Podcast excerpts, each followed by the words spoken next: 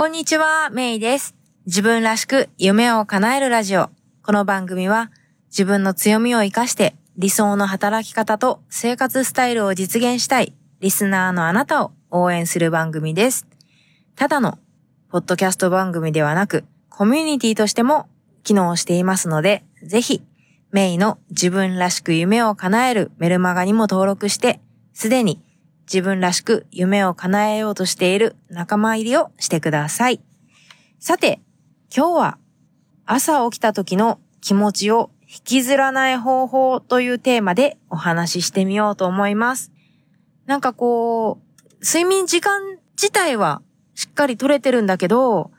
朝起きた時になんかこう、そこすっきりした気持ちで起きれなかった。ね、なんかネガティブな感情が湧いてしまったりとか、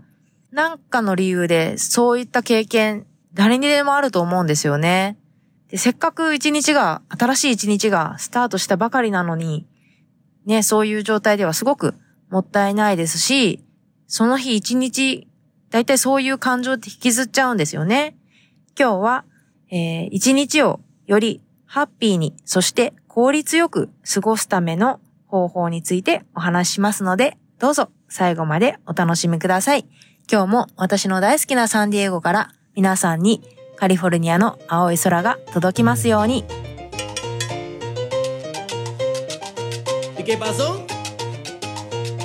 自分らしく夢を叶えるラジオ。この番組は自分の強みを生かして理想の働き方と生活スタイルを実現したい。そして経済的にも精神的にも豊かでいたい。そんなリスナーのあなたを応援するコミュニティです。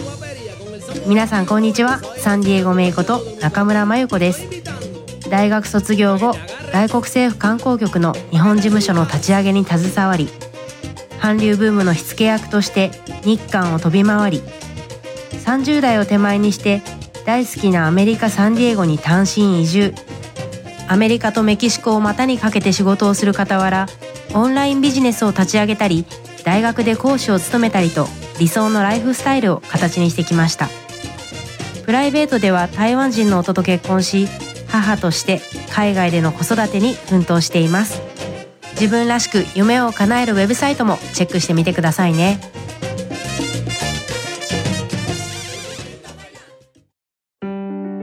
自分らしく夢を叶える。はい今日は朝起きた時の気持ちを引きずらずに、一日をハッピーに、そして効率よく過ごす方法ということでお話をします。うん。なんでこの話をしようかと思ったかというと、えー、先週、えー、独立記念日の話をしました。花火を見に行ったという話ですね。で、えー、花火を見に行って、花火は9時から始ま、夜9時から始まって、で、10時にはもう終わって、お家に着いてたんですよね。悪くない。ね。全然、なんか午前様とかじゃないし、10時とかまだまだね、悪くないでしょ？で、それから、割と早い時間にちゃんと布団に入ったんですよ。で、まあ、ちょっとわかんないけど寝て、で、次の日仕事に行くことにしたんですね。もともと休もうかなと思ってたけど行くことにして、で、朝起きた時に、なんかね、いろんな気持ちがこう、ぐるぐるしてる自分に気づいたんですね。まず一つが、その、その前日の花火の、なんかその、感動とか、その、友人家族と楽しかった、みたいな気持ちの興奮？プラス、なんかその興奮がそのまま続いてて、こう、なんか、眠りが浅かったのか、なんか興奮は興奮でもなんかちょっと疲れ気味な興奮と、なんかドキドキと、プラス、なんか先日、メールで、なんかこうメッセージをもらった、そのなんかメッセージの内容なんか必ずしもネガティブな内容ではなかったんだけど、なんかそれが急になんか起きた瞬間に出てきて気になりだして、プラス、その浅い眠りの中で夢を見たんですね。なんかしかもその夢が、これまたおかしくて、あのー、私のメルマガに登録してくださってる方で、ある航空会社にお勤めの方、男性なんですけどね、がいて、その方、私個人的にも知ってる人なんですけど、彼が、ほんと久しぶりですみたいな感じで、メールをくださったんですよね。で、で、その方に返信したことが絡んでるのかもしれないけど、その彼がお勤めされている航空会社の夢を見たんですよ。なんかその、まあその航空会社私も仕事で絡んでたこともあったんで、知り合いがすごく多いから、航空会社のオフィスに私が行って、で、いろいろ知ってる方とかなんかこう挨拶したりとか、お話とかして、あと、架空の、本当はその航空会社に存在しない人もなんかいっぱいいて、でもなんかこう夢の中では、その人たちが存在してて、私がお互い知り合いみたいな設定で、頑張って話してるんですよね。で、なんかそんな、その夢自体は、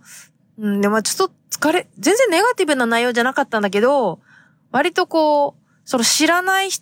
夢ってなんかこう自分でね、ある意味作ってるものだから、その自分が知り得ない人をね、自分でストーリーを作って勝手にやってるんだけども、なんかそれですごい疲れちゃったのが、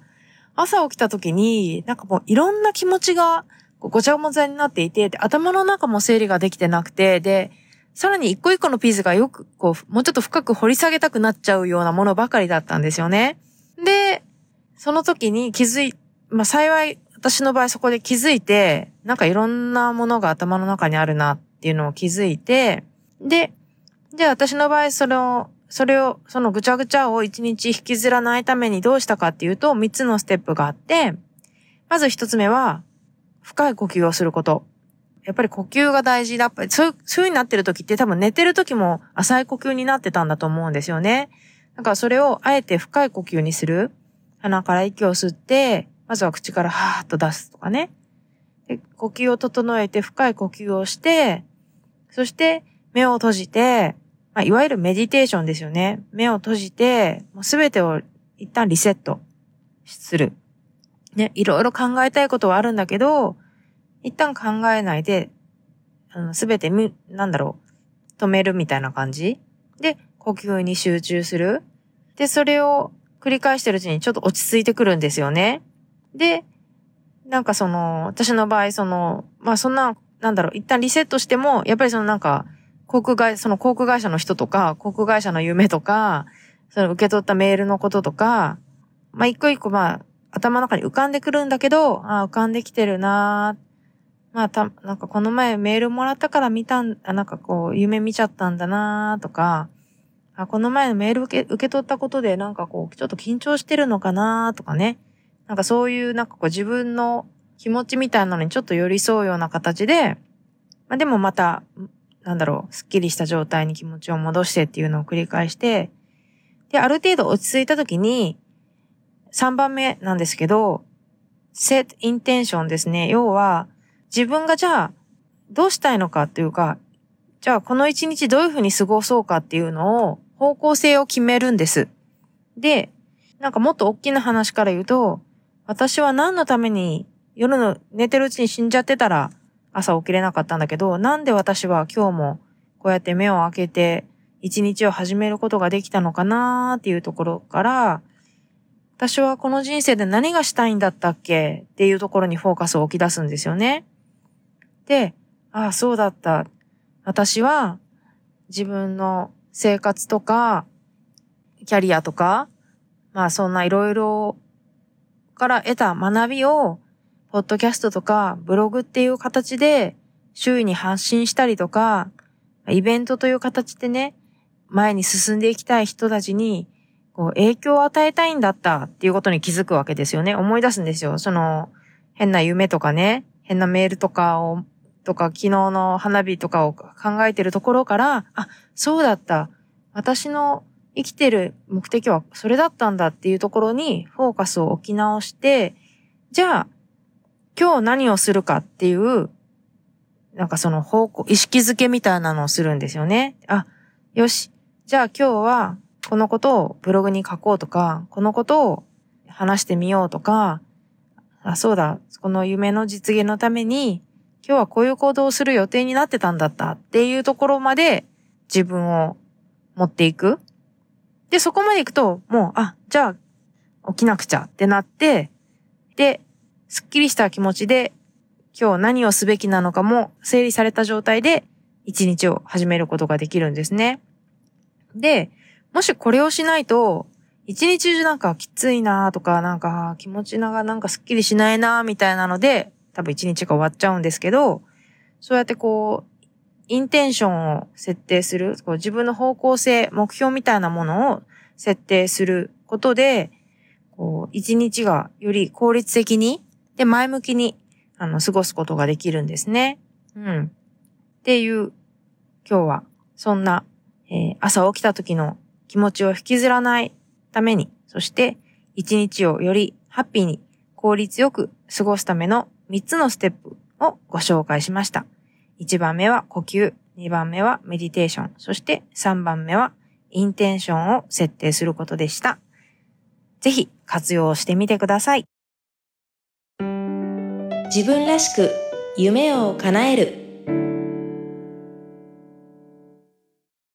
今回の番組いかがでしたか？もし気に入っていただけたら、購読ボタンを押していただき、お友達にもおすすめしていただけると嬉しいです。自分らしく夢を叶えるウェブサイトでは、今回の内容はもちろん、他にも元気の出で役立つコンテンツをお届けしています。また、夢を叶えるスピードを上げたい、すでに自分スタイルを確立するために動き出している仲間とつながりたい、そんなあなたは、自分らしく夢を叶えるメルマガにぜひ登録してください。自分らしい理想の働き方と生活スタイルを実現するために今やるべきことをできることから始めていきましょう今日も最後までお付き合いありがとうございましたそれでは次回もお楽しみに Have a great day! Bye bye!